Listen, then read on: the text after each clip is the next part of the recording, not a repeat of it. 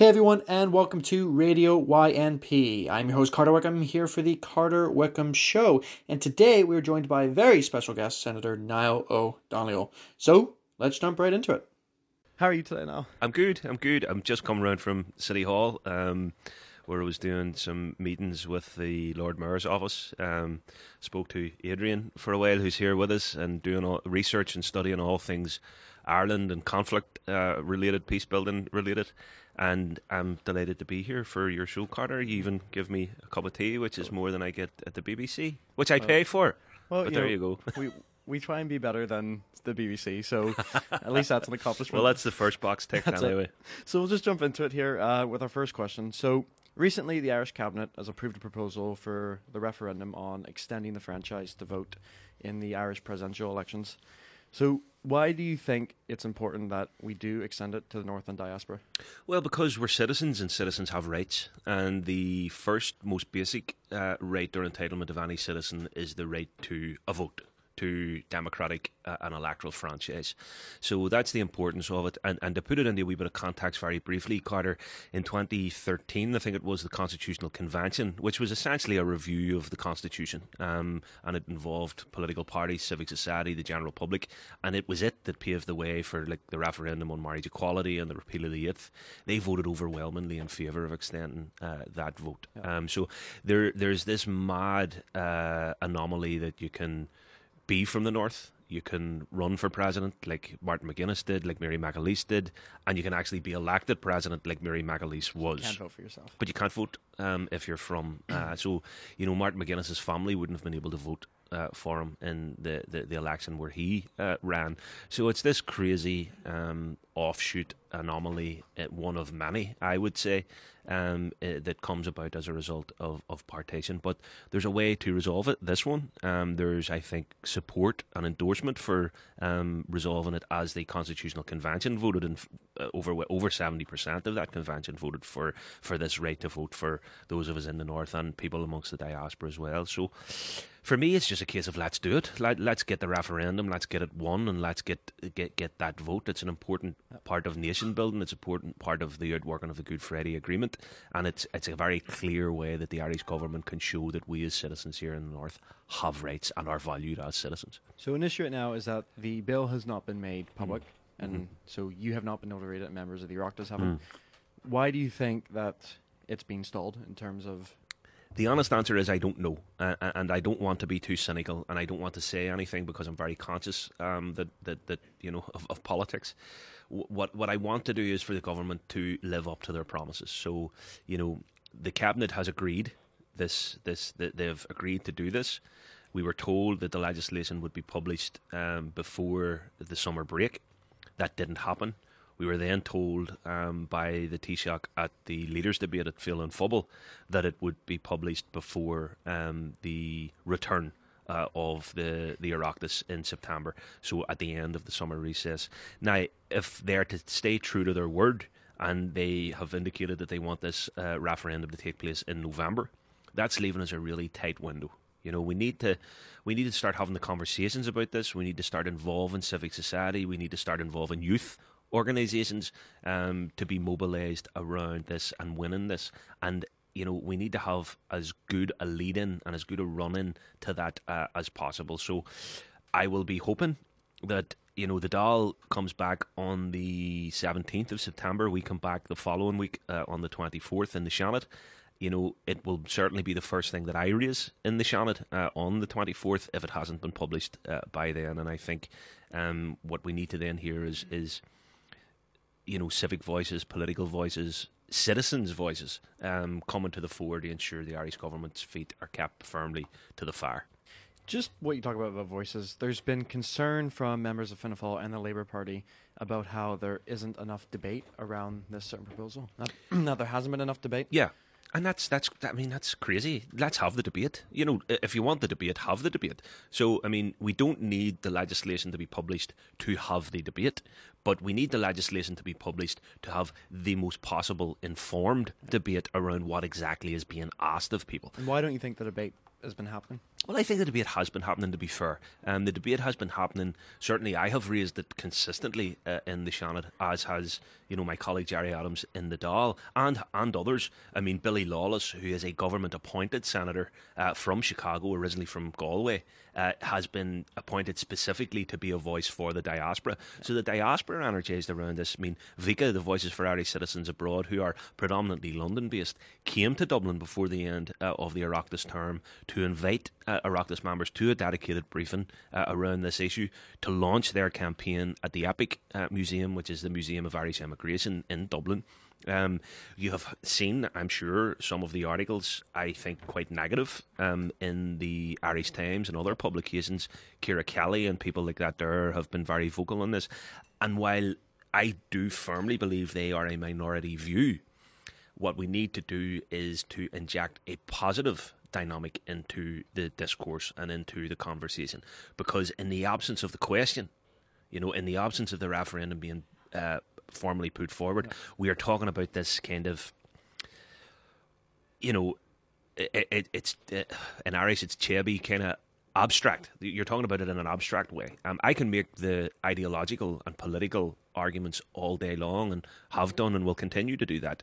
But we have an opportunity here to have a legislative outcome and a, and a tangible outcome, and I think you know we need to do that in the most informed way possible. But there's nothing stopping any political party, any civic organisation, anyone with an interest in this from taking part in the debate. And in fact, I would welcome it and encourage it. The more of it, the better. So, you know, whether it's on your radio show, whether it's people writing into their local papers or their own local radio shows, people need to, you know, I, I was at, at the, I mean, look at the thousands of people you volunteered at Féile an Phobail. Yep.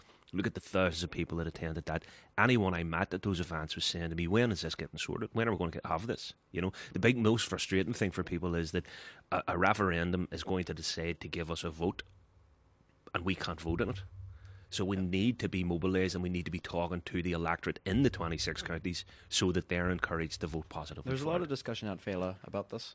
There was, yeah. I saw a lot of people, you know, asking me and asking a lot of others about it. So if, when if say goes referendum, it passes through, mm.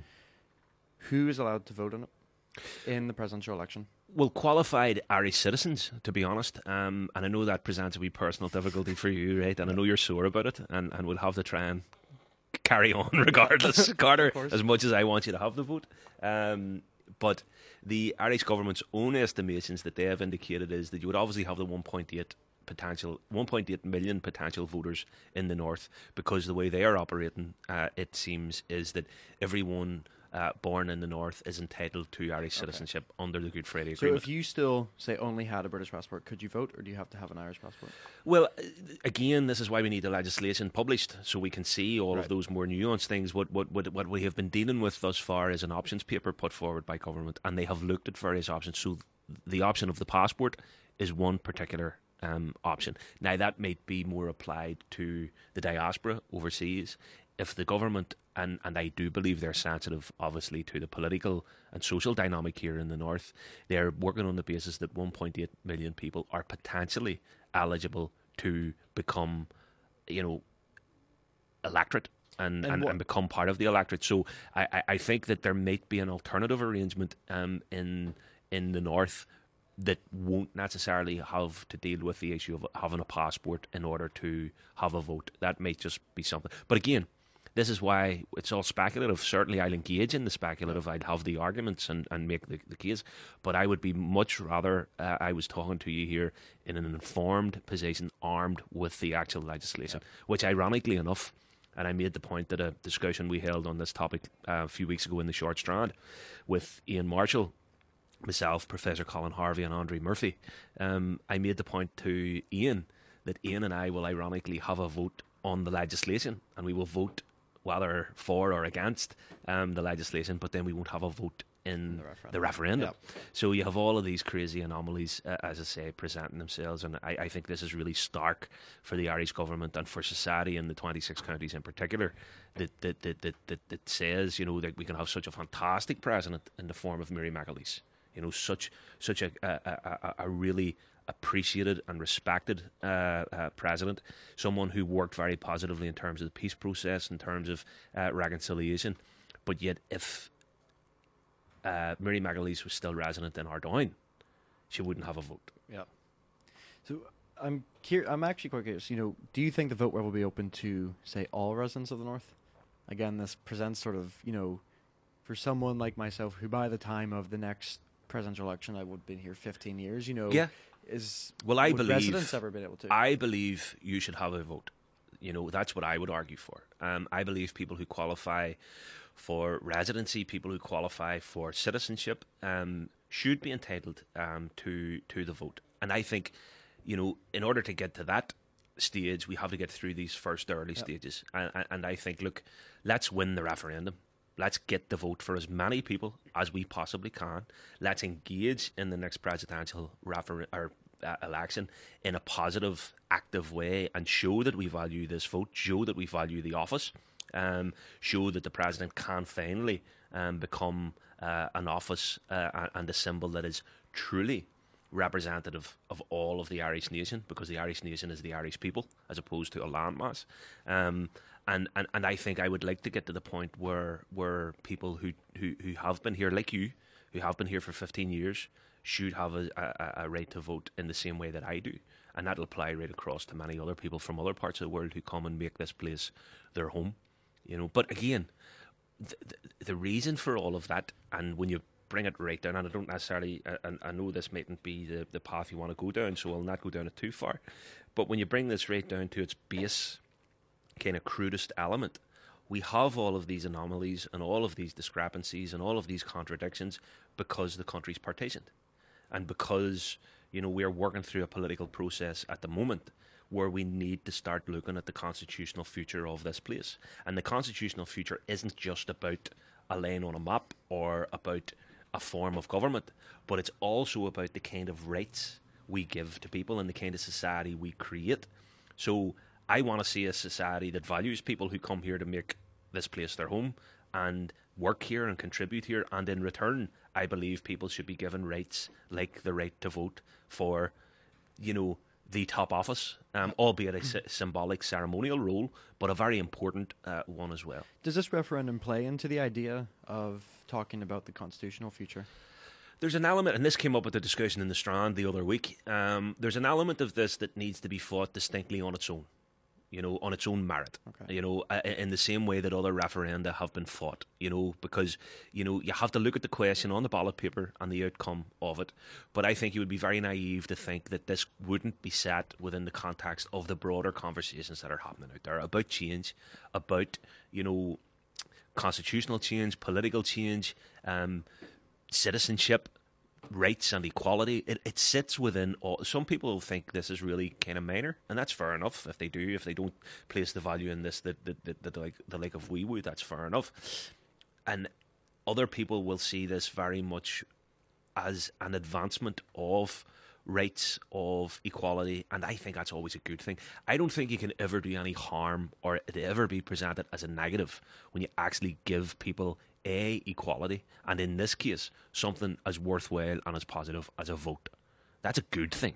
You know, for me, that's a good thing. The more we enfranchise people, the more we empower them, the more we inform them, the more we allow them to engage with government, with the state, um, with politics, then that's a, that's a welcome thing in my eyes. So um, I, I, I, I think we need to look at this in its in its own right. And that's certainly how I'll be fighting the, the campaign for the referendum. I'd be I'd be placing it very firmly on citizenship, on equality, and on rights. Um, that's that's wh- that's the prism through which I see this referendum.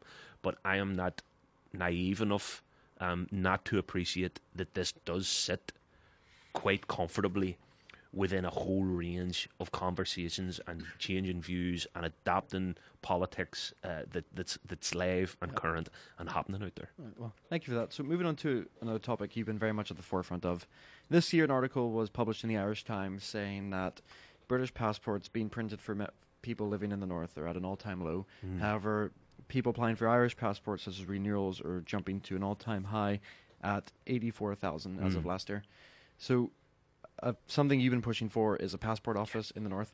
Yeah. With 84,000 people applying, why don't you think that we have a passport office up here? I- and I- why do we need one? I don't know, uh, to be honest. And the Irish government, and I've raised this privately and publicly with the Taoiseach, who's the Minister for Foreign Affairs, um, and I have advocated the very logical, rational need for, you know, supply and demand, really. You know, there is a clearly growing, and I have a, Larry, a, a letter in the Irish News today just about Yeah. this issue again. Um, so, 84,000 last year. The first six months of this year, you had 47,500 applications already coming from the six counties. Right? So, that's a trend. And that's not including the ones applying from Dublin. No, that's just Yeah. from the north. Yeah. That's that's from the six counties, 47,000 uh, plus um, in the first six months Yeah. of the year. So, that's that's a trend. That's a trend that is only going up. And wh- what you know we're saying to the Irish government is, look, the passport office deliver a first class service, right? But the Secretary General of the Department of Foreign Affairs recently said at uh, uh, Oireachtas uh, committee that they were doing so they were that they were working under unprecedented demand, right? So you have a passport office in Dublin, you have one in Cork. Every application now coming from the north is being processed in Cork. Right. So it's it's the furthest point Yeah. geographically away from us, right? Now there are people who will have a fantastic experience with a passport office. They'll renew it online. They'll get it in the post in three or four days. Brilliant. More part of their elbow. I'm delighted to hear it. Right. But for every one of those, I can tell you two or three or four or five or a dozen cases that come into my office, in the other constituency offices across the north, where people are panicked, where people are held up, where people don't know, where people can't engage with a representative uh, of the passport office. And that's the unprecedented demand that the passport office are dealing with. So I don't blame the staff. I think the staff are working fantastically well. I'm blaming government Right. because government are not taking a logical, strategic decision for whatever reason. I don't know. I could speculate to put an office where the demand is coming from to meet a demand that is growing. It's that you know I'm no statistician, but that ro keeps going up, right? So why would you not? Because the other thing to bear in mind here is that every time you renew or you apply for a new passport, you're paying for the service. Yep. So you're entitled to, all right, you're paying for your passport and you're getting it, but you're entitled to expect a degree of return for the money that you're paying. And I think it's a very modest. And uh, some of our policy people in Dublin have done research around this that, that uh, indicated it would be cross, cost neutral for the government to open a passport office in the north. So it wouldn't cost anything. Um, and I think it would just be symbolically, um, yes, important, but also practically really important. Because if you're from Derry, you know, or even if you're from, you know, northwest Donegal, it's not an easy thing to get to Dublin. Especially if you're you're trying to arrange a holiday last minute, or you're you're you have this kind of situation inflicted on you last minute. You maybe have a couple of kids. You need to get kids minded. You need to get transportation from you know Gweedore. Now, wouldn't it make much more sense if you were going from Gweedore into Derry, or from Derry to Belfast, or from Belfast to Derry, as opposed to you know having to go to Cork or Dublin at the last minute? And even if it's just a case of having somewhere where you can go and engage with a human being and say, look. You know, can because a lot of time this is about information sharing and settling people's nerves and calming them down. Yeah. And the best way to do that is for someone to say, "Look, we've got your application. This is where it's at. This is how long it's going to take." And you know, that's that's a service. It's, this is about a service at the end of the day. So, I mean, that brings up a whole other topic in- about transportation west of the Bann Mhm. and all that. But in terms of the passport office, is the, you know, as you said, forty-seven thousand the first six months of this year, is that creating an issue? Is that creating issues within the centre in Cork, or is is I- it too I- much for them? Or Well, well, look, listen. When the Secretary General of the department is saying that they're working under unprecedented demand, Yeah. that indicates to me that they're working under unprecedented demand. Right? So that indicates to me that staff are feeling the the pressure, um, and they shouldn't have to. You know, th- th- th- this is a again another service, another entitlement that citizens are entitled to. Um, I am hearing that there is quite a substantial backlog uh, of passport applications, right? Um, and I'm hearing that privately. Um, so I'm not surprised. I'm not surprised. It's, I, I mean, I, again, I'm not a statistician or a mathematician, but if there is a huge increase in the way that there has been, and that trend is continuing consistently over a period of four to five to six years, then you need to start investing in a way that meets um, that demand. And Irish passports, whether it's across the entirety of the island or whether it's amongst Irish people the world over who are entitled to them. They are a very precious commodity, and people want them. Yeah. You know, particularly, I mean, the other dynamic is obviously Brexit, and people wanting to avail of the passport because they see that as a way of securing and retaining their rights as EU citizens. Now, whether it will or will it won't, that's an argument that we need to have and need to get sorted. Yeah. But it's certainly it says something to me that the morning after the referendum decision that the post office on the Lower Newtownards Road, you know, one of the most proudly staunchest loyalist com- communities in the north, the passport office there runs out of application forms for Irish passports. Yeah. Now, I'm not being facetious there or I'm not being provocative. All I'm saying is that it's indicative of a change in thinking. And it might just be that. You know, that's not to say everyone's becoming, you know, staunchly Irish or United Irelanders on the Lord Newtownards Road. But it indicates to me that there's a wee change and there's a change in thinking and we need to be conscious uh, of that. And we need to, I mean, without getting into the big philosophical stuff, which I've just done, um, look, people are entitled to it.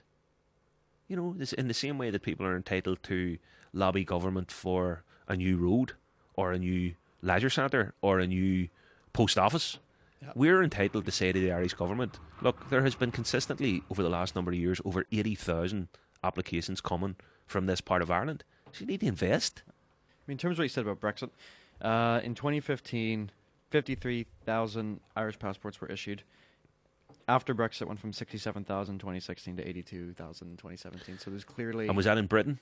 No. This is from the north. From the People north? applying in the north Yeah, yeah, yeah. through the NI Passport Express. And the the, it the, that the, way. the trend, that's why I asked the question, because the trend in Britain i- is similarly upward. Yeah. I have the stats, I can send them on to you, you can tweet them and, and, and do whatever so people have them. But, you know, the North has gone up, up, up, up, up, but so too has the applications from uh, Britain have equally gone up, up, up, up, up. So if you contrast, you know, um, I think it was maybe like from Britain in 2014, it was maybe something like 8,000 applications in 2014. Then this time around, it was into the kind of 38,000. You know, Which so a, significant. of boost, course so it is. yeah. Of course it is. You know, So moving on to another topic. As a member of the Sean, you've had the opportunity to visit uh, direct provision centres in the south. Mhm. Um, direct provision centres have been criticised by many human rights organisations as illegal and inhumane. Mm. What was your experience with working, with going visiting these centres, and could you explain to be, be- people who may not know, you know, what is a direct provision centre? Well, okay, there's a couple of questions in that. Yeah. And, uh, I mean, direct provision is essentially how the state in the south accommodate uh, asylum uh, seekers and refugees who come uh, to the, the 26 counties. Um, they are not conducive with a happy and healthy life. That's my view of them. Um, and they can't be. Um, they are essentially, and, and I don't want to be deliberately provocative because I'm very conscious of my role on the Justice Committee. I'm very conscious that we're working on a report currently into direct provision and emergency accommodation. Um, but it is not something that I'm proud of uh, as an Irish person. Um, I'm not proud of it because of our own experience of having to flee and having to seek refuge and, and a better life elsewhere. Um, it's also not. Um, I, I don't believe it makes political, social, or economic sense to treat people in this way, where you're essentially locking them up and you're locking them up to the benefit of private interest, who a lot of the time run these centres. Um, and sometimes there is uh, very clear allegations of um, exploitation, of harm uh, being done uh, to people there. And I think we can care for people in a much better way, in a much more human rights uh, compliant way, um, and in a way that actually supports the people who are coming to seek uh, life here, not economic migrants. You know, people who come and work in hospitals, Yeah. and you know that's entirely different. These are people who are fleeing, you know, the horror that we're seeing in Syria and Yemen. Um, they're people who are coming uh, because they're persecuted as LGBT people uh, in their own uh, home place. And what we're doing is we're essentially locking them away out of sight. We're locking them away in a provision that is not uh, fit again, as I, I, I, I contest, for a happy and healthy um, life. At times we're splitting up families. At times we're putting children into uh, facilities where there are uh, older men, for example, um, and it just is not coherent. It's not well run. Um, it's not good, and I believe that the only people who are benefiting from it are the private interests who are being paid by government to treat these people in such uh, a poor and hostile way. Because I read an article recently, and a big topic in the news right now is about um, migrants moving from Mexico into the United States. Mm. And sort of the ICE centers that Mm. America's using to facilitate them. And I've seen some people say that Ireland's direct provision centers, which aren't really in the spotlight of the media, Yeah. are considerably worse than the standards of that, which would be alarming to Of course, the of course. Look, b- well, sorry for cutting across you, No. but but I mean, I can't get into the specifics because I I put my hand up and say that you know when we went to visit uh, a number of centres, we went and seen two. Um, one that would be held up, I think, as kind of the model, Yeah. and I'm doing air quotes there when I'm doing that, um, for direct provision, and another maybe that wasn't so much. Um, I haven't seen, you know, we've all seen the stories and heard the stories of what's happening in, in, in the States. Um, it would be difficult for me to compare and No, of course, contrast yep. having not been there. But what I, but what the point I do, I do want to make is that it's the same mentality, right? It's the same mentality that says people who are in need of care and in need of support coming to seek refuge and that support are being treated in what many would suggest is an inhumane way, um, and a way that doesn't meet their specific needs and doesn't meet um, their their nuanced requirements. So that's the worrying thing for me. Direct provision is not nice. It's not nice to visit. It's not nice to go and see. Um, it's not a nice place for people to exist because I don't quite think they're living. They're they're existing there. Um, so the the comparison with the states and indeed with other um, European states where you know you're seeing right wing uh, administrations put people in cages. You know, a colleague of mine, Paul Gavan, who's a senator from Limerick, visited Hungary and was deeply, deeply traumatized by what he saw. Essentially, young people being held in cages, and he wrote about that on the journal.ie, and you can read that. I would commend that article uh, to your listeners to get a wee bit of a view ab- around Paul's experience. But we can't hold our nose up at, at other places doing this when when people are coming to Ireland, you know, the land of a thousand welcomes, um, Yeah. a hundred thousand welcomes, and this is how we're treating people who are, you know, being rescued from the Mediterranean Sea. You know, you're you're putting them into a, a, a situation that is just awful, with no guarantee of when they're going to leave, with no guarantee of whether or not they will be able to get a job, uh, get education. Um, sometimes their days are so regulated that they have to have set meals. They have to go into a canteen style setup. They have no front door. They have no, um, uh, you know, uh, cooking facilities to cook for themselves. That comes into issues around people who have specific religious or cultural requirements around their diets. Um, I met one family in direct provision in County Monaghan where six members of the one family were essentially living in two rooms. Um, so that's what we're doing.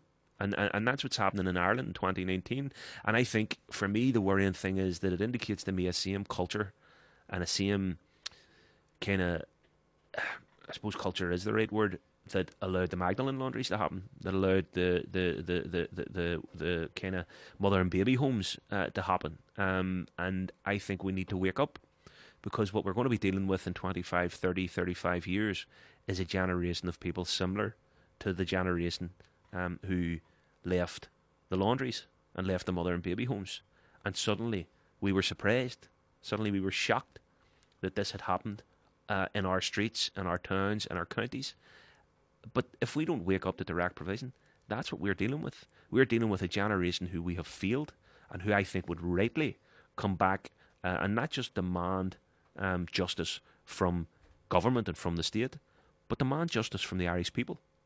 Because if we turn a blind eye to this, I think it's fundamentally wrong anyway, Yep. but I think it will have long term repercussions for us as a people to our shame unless we wake up and do something about direct provision now. So, I mean, fair play to you, Carter, and fair play um, to this organisation for you know, taking an interest in this issue and trying to promote it and trying to uh, become more informed because part of solidarity, and I believe people there need solidarity in the direct provision, is to inform yourself. Informing yourself is an act of solidarity in of itself. But then the next thing is to think about how you're going to address that injustice, how you're going to work with the many organisations, the many great people who are doing brilliant work to support um, uh, uh, people in direct provision. I mean, there's people there who are having to go out and, you know, acquire uh, additional food because people aren't being fed right. Um, there are people having to go out there and acquire uh, sanitary products for women who are living in direct provision because they're not being provided with the necessary uh, uh, products. And, you know, the whole other, and maybe it's a, a debate we can have another day, and I spoke to you briefly about it a number of weeks ago, is the issue of emergency accommodation. I was going to bring that up. Okay. Because Well, let's have a with, talk about with direct provision centres does come the topic of emergency accommodation. Mm. But just before we move on to that, when you came and spoke to a group and part of Belfast Youth Forum a couple weeks ago, a quote which stuck out to me Mhm. and to many others was when you said, "What's happening now is our generation's Magdalen laundries," Mhm. which, for you know, knowing the atrocities which took place, then. Mm. it's it's sort of a shocking idea that as you know, a country that many of us are citizens of and all is doing that type of thing sort of under our noses and that a lot of people aren't aware of it. You know when you came Youth Forum most people weren't aware that direct prison centers existed. So it's about bringing that to light as well. But on the topic of emergency accommodation uh, when we spoke about this a number of weeks ago you brought up interesting and shocking stories Mm. same as in sort of direct provision. So, how does the emergency accommodation system work? Well, it does exactly what it says on the tin in many ways. So people who find themselves in, in, uh, here uh, in Ireland, well, certainly, sorry, in the south, I should say, um, because it's two different uh, systems operating um, uh, across the island. But when people find themselves coming, as I say, sometimes in very traumatic, desperate, horrific uh, ways, if there is not provision within direct provision, then what you'll find is um, people will be then put in uh, emergency accommodation. So emergency accommodation predominantly takes the form of um,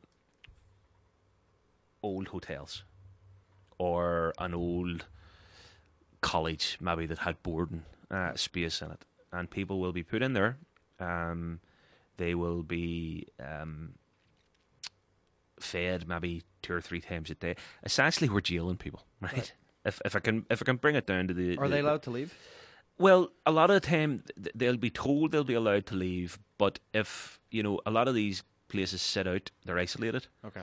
Um, they're kind of like old country Because hotels or you know schools that sit away.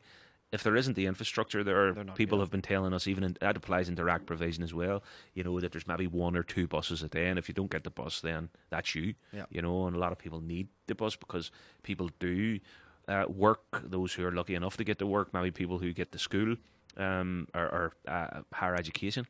Um, so it's it's I, I do firmly believe that. I mean, I didn't say that to be kind of scandalous, um, but I do believe because direct provision is kind of quasi known. It's a term that maybe people hear and Yep. it, it, kind of resonates with them somewhere. But like for me, you know, the comparison with the laundries and the mother and baby homes is the fundamental issue of, excuse me, out of sight, out of mind. And you know, we have heard the allegations of of exploitation, of of you know, even potential trafficking and things like that. Um, but I I think of the uh, woman Sylva in, in Galway who was in direct provision. She was a transgender woman, and she came. She was living in direct provision, and she she died. And essentially, direct provision centre buried her. Didn't tell anybody. Didn't tell her friends. Didn't tell maybe the LGBT organisations that she was working with in um, Galway. So I mean, that's that's the same mentality. That's the same perspective of, of, of the laundries. That people essentially are commodities.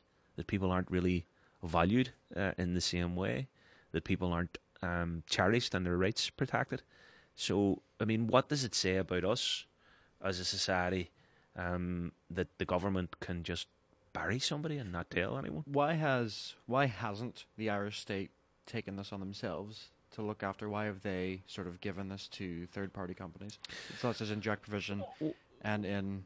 Well, I think that's a, I, I think that's a neoliberal uh, outworking of of of their ethos. Of their they're, they're they're quite content to pay private interest to manage this problem again, air quotes, Yep. um, for them. Um, I believe actually, and I don't even mean to put it in this kind of crass way, but even if you were to look at this solely on the basis of value for money, right? If you were so cold and so callous to be doing that, it makes much more sense to me that the state would invest in the proper uh, provision of living accommodation, uh, of uh, access to work and education, because people who are educated and who work actually contribute to the state and contribute to our economy, um, as opposed to private, paying private interests a hotel rate.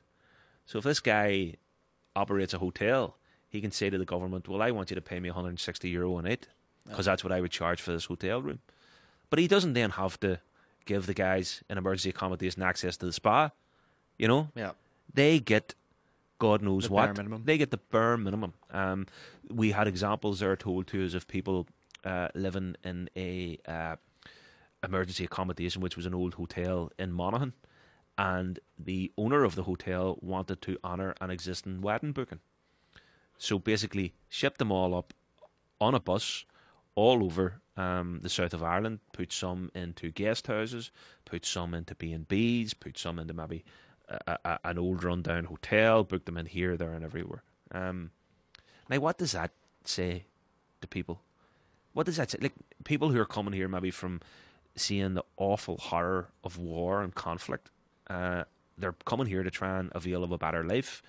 They all have specific needs around PTSD, around, you know, maybe medical requirements, mental health issues. Some of them are young people and children. And, you know, it's bad and bad enough that they find themselves in emergency accommodation, but then somebody can just say, We're putting you on a bus, we're taking you to the other side of the country, we're going to put you up there for two nights. You don't know when you're coming back. You don't Yeah. know, are you coming back? You don't know where you're going to. Is this where I'm living now? Am I now here? Does that have to be passed through someone? Is there No. someone within Department of Justice or anything where that has to be? I'm shipping these people off. And I asked that question of departmental officials at the Justice Committee. And again, I'll send you the link. Watch their reaction. Because I asked them, could it happen again? And I didn't, I wasn't told no. So I don't know. Could be happening tonight. You know? So that's the problem um, with direct provision. It has become a monster. And by the way, I don't want to be saying that, like, I'm making it about us when I make the point about, you know, the the, the, the, the comparison with the Magdalen laundries or things coming back to bite us in later years. I mean, my first interest in this is the needs of the people who are actually having to um, uh, exist within direct provision and emergency accommodation. Our focus needs to be on their needs, on their welfare, on their future. Um, the the aspect for us is but an offshoot uh, of that. So we have a resolution here, and the resolution is to invest properly in a system that. Um, and and by the way, I understand that a state needs to manage um, people who are seeking asylum and seeking refuge there, and, and, and, that's fair enough. Nobody's disputing that. What I'm saying is it needs to be done in a way, you know, that if you profess to be a republic, that is Republican in its truest sense, in that it values the citizen, values the person, values their rights and their entitlements. Um, and then it needs to be done in a way that supports them, and that helps them, that actually gives them um, the opportunity to avail of refuge. Yeah. You know what I mean? It, the, Oh, the, yeah. the people coming seeking refuge and asylum are coming with a very distinct need, and I think we have a a societal, but in the first instance, a human responsibility to meet the needs in the best way that we possibly can. And can I say, in my firm view, the direct provision doesn't do that. In fact, it doesn't come anywhere near doing that. And that's why the direct provision needs to end. And we need to look at a system that is, as I say, much more human rights compliant, but also compliant to the needs of the human. So, moving on to a case that you've been heavily involved in Mhm. of the hooded men. Okay. You've brought forward key legislation to the Seanad, and you've also gotten members of the Oireachtas to uh, speak to survivors of that Mhm. case. So, what motivated you to get involved in a case such as that? Well, probably the men themselves. Um, and obviously, the hooded men is an infamous case. Um, it's infamous here, but it's known all around the world and has has had global uh, ramifications and significance in terms of the utilisation of the initial judgment um, that that found um, the men were weren't tortured but were subjected to inhumane and degrading treatment as if that's okay. I love the, the, the casual blasé Yeah, use of we didn't torture them, we subjected them to degrading and inhumane treatment. Oh well sure that's grand then. You know what I mean? It's Yeah. crazy. Um, the men were tortured and that's my firm uh, uh, view. Um, and it's obviously their real experience. So listening to the men themselves and listening to what they endured at a specifically built torture centre at Ballykelly, right? This wasn't a kind of, you know, barracks up the road as people thought it was. These these men were, and, and the state papers all prove this, at a, at a dedicated centre that was built for the purposes of testing the five techniques as they have become known, and that's things like, um, you know, the use of the kind of the the position, the Stress prolonged position? st- stress position, um, things like white noise, things like that food and sleep deprivation, um, and then the guys talk about the sixth technique, which was just sheer brutality, just you know absolute brutality inflicted upon them. So when you hear the men uh, speak, and it's maybe worth trying to speak to some of them, uh, Carter, for this show. Yeah. Um, when you hear their story, you want to do something. And to be fair to the Irish government, the Irish government took the British uh, state to uh, court uh, around the allegations made by the men. And as I say, the court found uh, at Europe that the men were subjected to uh, degrading and inhumane treatment. And there was last year, I believe, it was brought up again. Yeah, they it? went back for the final appeal, and unfortunately for the men, uh, that judgment was upheld. Um, that they weren't, in fact, subjected to torture, that they were subjected to inhumane uh, and degrading treatment. Now, I want to make an important point about that judgment and why it is so key. Because the US government, the Israeli government, and other, uh, many other um, practitioners of uh, inhumane and degrading treatment um, or torture have cited this judgment Yep. as cover, as justification for similar techniques, and probably God knows what more on top of it since the early 1970s when these men experienced uh, torture at Ballykelly, um, has been cited all around the world.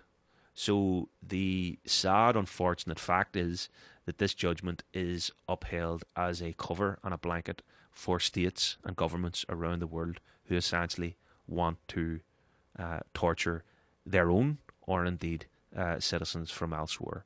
Um, so that's the global reach of this judgment, and that's why it was so important that the Irish government was seen to stand up for a the hooded men uh, in themselves, but also stand up against the use of torture and against the the belief and the view that states can uh, torture people and get away with it.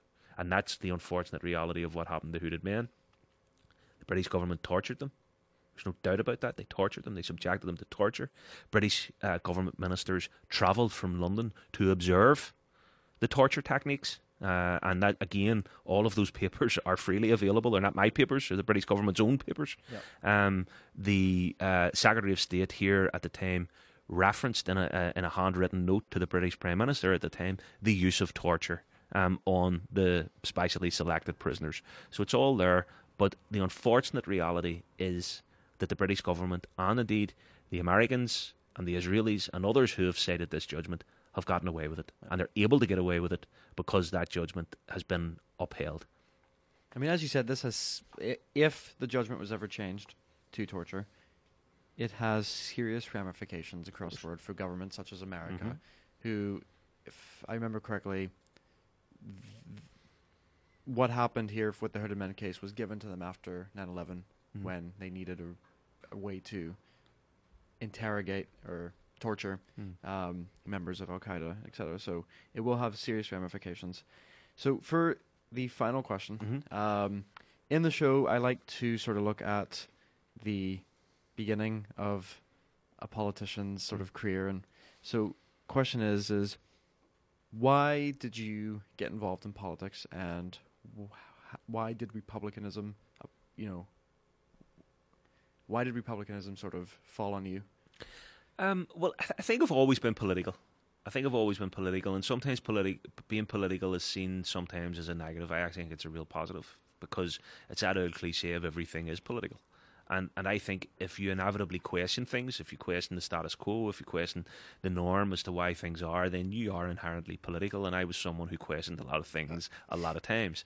Um, so, and Adrian and I were just having this conversation earlier at the at the city hall. I mean, certainly I observed and followed because I suppose it's fair to say I, I'm from a political and Republican family um, and a Republican and political community and neighbourhood um, and society. But, you know, as well as questioning and looking and observing and following all of the big seminal macro political things that were happening here in terms of our peace process, in terms of ceasefires and disarmament and all of that kind of stuff. Um, fully aware of that, as engaged as I suppose I could be in that in terms of trying to find out what was happening. I also looked at it much more in the micro level as well, at local level. You know, about the lack of housing provision in my own community, about the militarization of my community, about why my community had walls all around it, around why young people didn't have access to, you know, proper sports and leisure and healthcare facilities. Um, and then that's probably more nuanced in, in, in the sense of, you know, even post 98 and post Good Friday Agreement, we still had an awful lot of inter-community tension where I lived in East Belfast. Um, so that would manifest itself quite forcefully and quite, you know, uh, clearly at, at, various occasions, and that would further um, um, engage your, your thinking. But for me, republicanism makes sense. I'm a Republican. I believe in the, the truest tone, you know, esque of uh, republicanism. Um, you know, around equality, liberty, and fraternity, around you know the, the, the citizen being sovereign, the people being sovereign. Um, that's that's my kind of romantic, yeah. I, I, ideological view of the world. Um, but I also believe that Martina Anderson has this wee saying that, and, and I, I, I, I didn't really hear it until recently, and it's probably broadly known, I'm sure. You know, but it's that old thing of, if not me, then who? If not now, then when? And I suppose I, I kind of engaged on that basis, unbeknownst to me.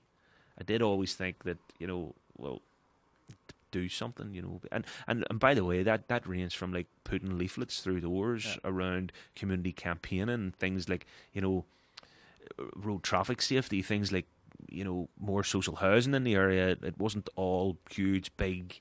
Although that was part of it, but it wasn't always huge, big kind of Republican and you know peace process and th- those kind of things. Grassroots. I think so, yeah, and I, I, still like to be involved in grassroots politics. Um, people call me parochial, and people say you know about the Short Strand people being very parochial, but that's okay. I don't see that as a bad thing. I actually quite see that as quite a good thing. If you're involved in politics, it's important not to forget where you you, you come from, and you know if there's a campaign in the strand. Um, I'll be involved in it, you know, and there are, and I am. But there's also things like last week you'll see in the rally to support the people in the New Lodge after a horrible couple of days after the unwanted uh, criminal bonfire there. Um, always going to go back to that kind of grassroots politics. Always going to do my best where I can to be involved in it because that's that's really where it's at. That, that that's always where it's going to be. So you know whether it's young people uh, as I was at that stage trying to campaign for for more rights for, for equality, but also for things like more facilities and more provision, then that, that is inherently political and it's good politics. Yeah. And that's why I like it. So people shouldn't be afraid of it or people shouldn't discourage it. There's a reason why the you know the government and sometimes things like the council and people that are you know there's a reason why they try and brand being political as a negative right because it upsets their particular apple yeah. cart so you know, I don't care what you want to call it. Call it active, call it engaged, call it, you know, woke, you know. Yeah. Is that my? Call it whatever you want, but just do it is yeah. is the honest kind of thing. So that's that's I think I've broke your whole system here. So. Only You can edit this out, can't you? Can you Yeah. edit this out? It's only my earphones. There we go. I can hear myself again. Thank God. Do you want to reset your? No, no, you No? Go, no, leave that in. Oh. It, it shows how much of an idiot I am too. that I am clumsy enough to knock the wires out of things. But there you go. Well, thank you for that, and thank you for coming on the show today. It was a pleasure having Carter. you and learning more about sort of what happens down south and across the island. So thank you now for coming on the show today, and thank you for everyone for listening. Good man, Gordon Carter. Thank you. Hey everyone, thank you for listening to the Carter Wickham Show here on Radio YNP. If you enjoyed that podcast and want to listen to more, make sure to check out our catalog here on Spotify, iTunes, and Mixcloud.